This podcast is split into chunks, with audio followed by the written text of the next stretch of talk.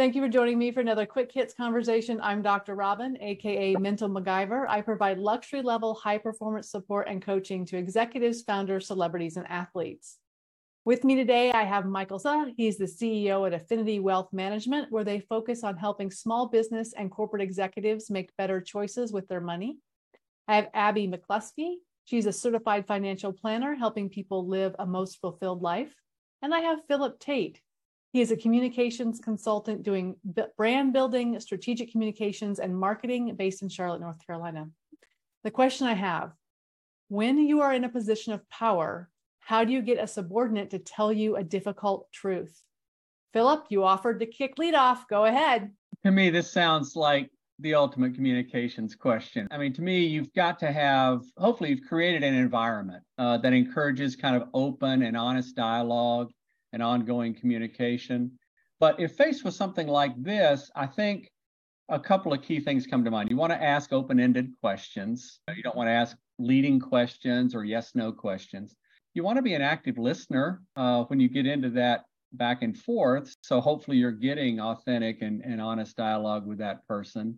And then in, in communication audits that I do for clients, and I do quite a bit of that, I think it's very important that you can provide some anonymity and confidentiality to the person that you're talking with on whatever the diff- difficult topic is, so that you're getting, uh, like I said, authentic, good, honest feedback, uh, and they know that it will be protected. I think all, all of those are great points with the communication. Uh, I know in my experience, it's building the relationship beforehand, laying that groundwork not expecting um, to ask someone who works for you to come in the office and just tell you oh, this wasn't a great part or this was. They have to feel comfortable with that too. And that's not just a hey, I want to ask you a quick question. That's really kind of building that relationship with your your team, the people who work for you, and um, the people that you work for. So it's a, it's an ongoing process, I would say.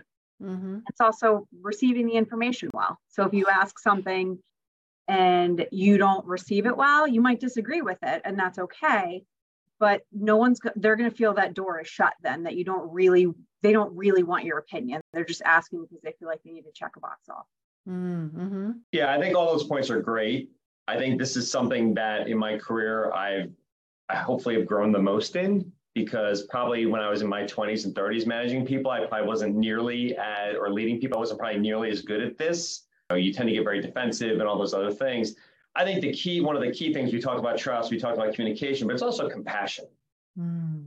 I think that when you build these relationships, the person who's in who's in charge, if you don't care about the people below you, they might not be as honest with you because they're they're a fear of repercussions. So you have to be able to take it, you have to be able to give it, but it, it has to be from a place where people know that you care. So the hope is, is that if you're compassionate, with giving feedback, going to your uh, your subordinates. The subordinates care about you enough to give you the feedback, kind of coming back to you.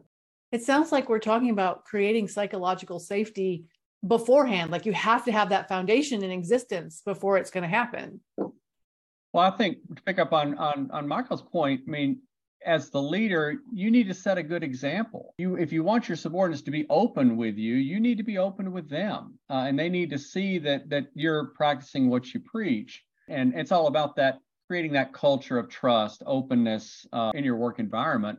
And it does take time. It's not something that happens overnight. And and to Abby's point, it's hopefully something you're doing in an ongoing basis, so that when you do have that difficult conversation, wherever it originated, it's not coming from a, a, place of surprise. I want to go back to Abby's point too. She uh, talked about how you receive it, because what I see a lot of time in organizations where um, subordinates will hide bad news for as long as they can until it explodes and there's nothing they can do about it and that's all based about around how you as a leader receive them coming to you going we don't know what to do yeah i think that there's a, a lot of truth to that and it's in figuring out how people want to give you that information i'm not someone who likes to give feedback in a conference room mm. because i'd rather if it's negative i don't ever want it to come off as I'm saying this in front of the whole group. So I think it's also knowing the subordinates whose opinions that you're you feel they kind of got their finger on the pulse of what's what's going on. That you mentioned philip kind of an open door policy that you're able they're able to give you the information maybe not the second and the way that you want it. Because I know I take a while to think about things. Well, I mm-hmm. said that. Did I really mean it this way or that way? And then an hour later, I might have a eureka moment. So it's nice to be able to have that open door and be able to communicate that way. Yeah, I think, you know, timing a lot of times goes over how things come out and what the ultimate results are. A lot of times when the plug Dr. Robin's course on uh, communication, that green versus yellow versus red in both the giver of feedback and the receiver of feedback, if those things are misaligned, sometimes a, a very potential positive uh, outcome could potentially go the wrong way.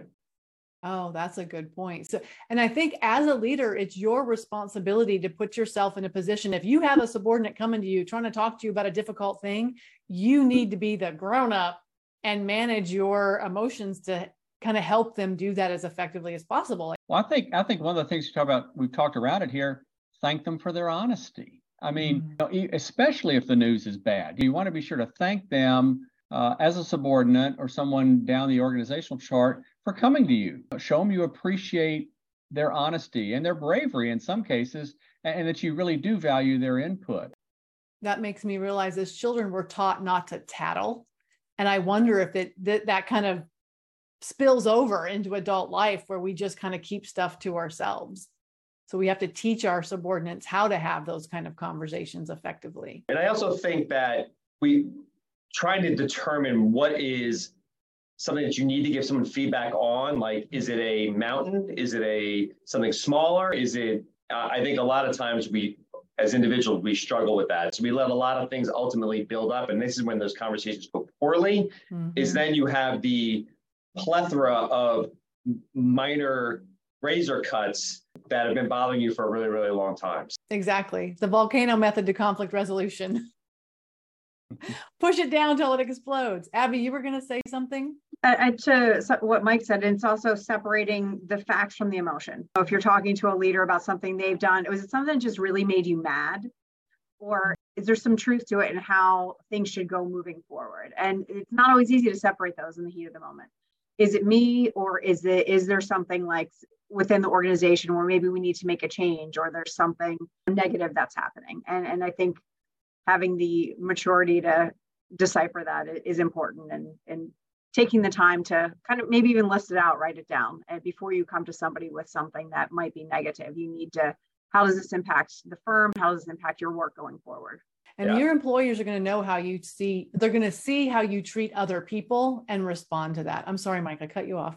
No it's okay. I think one of the things that that's helped me over time is when I'm, when I'm getting feedback from somebody a asking a lot of questions about that feedback so you can dig to what the truth is. But then also, we all create stories in our head, right? Mm-hmm. I create stories. So you need to kind of say, okay, what's the story in the head that's coming with if the feedback's valid or invalid? And you have to make the determination is it true? Is the story that that person's telling themselves and you're telling yourself, is that true? And mm-hmm. if it mm-hmm. what's what's the uh, remedy, ramifications, or next steps in order to uh, smooth things over or or fix whatever's going on? Well, I, I know if I come to Mike with something, you're, he asks a thousand questions. So that's helped me where, all right, if there's some, if there's an issue and I need to bring it to him, I know he's going to ask a hundred questions and I need to have not every answer, but be prepared to frame it in such a way. Mm-hmm. And, and that's important too, because that helps me is this really an issue? It really, if you know someone's not just going to say, oh, okay, thank you for that feedback, or say, well, why do you think this happened? How can we change this? What would you have done differently? Then it really helps you line things up and realize, is this something, like you said, we are taught not to tell. Like, are you tattling on something insignificant? Or, but if you know you're going to be asked follow up questions, it really makes you think, is this significant? And is it going to affect performance or, or what is it going to affect or impact moving forward? Mm. Robin, I would also say there was a pivot point in my career when I realized the thing to do when you're trying to deliver feedback or take feedback is go to someone not just with the problem, but maybe with some potential solutions. Mm. That creates more of a dialogue and it doesn't look like you're just going in to bitch and moan about things that aren't going your way. To kind of sum it up, be a good listener, ask those open-ended questions like like Michael does, and then hopefully you're setting a good example. And I I think as leaders we need to be aware that we might be seen as intimidating and we are responsible for making sure that our employees or the subordinates we have are able to come to us. And that's our job as leaders to be aware of that. So thank you so much for having this conversation with me. And I look forward to speaking to each of you again very soon.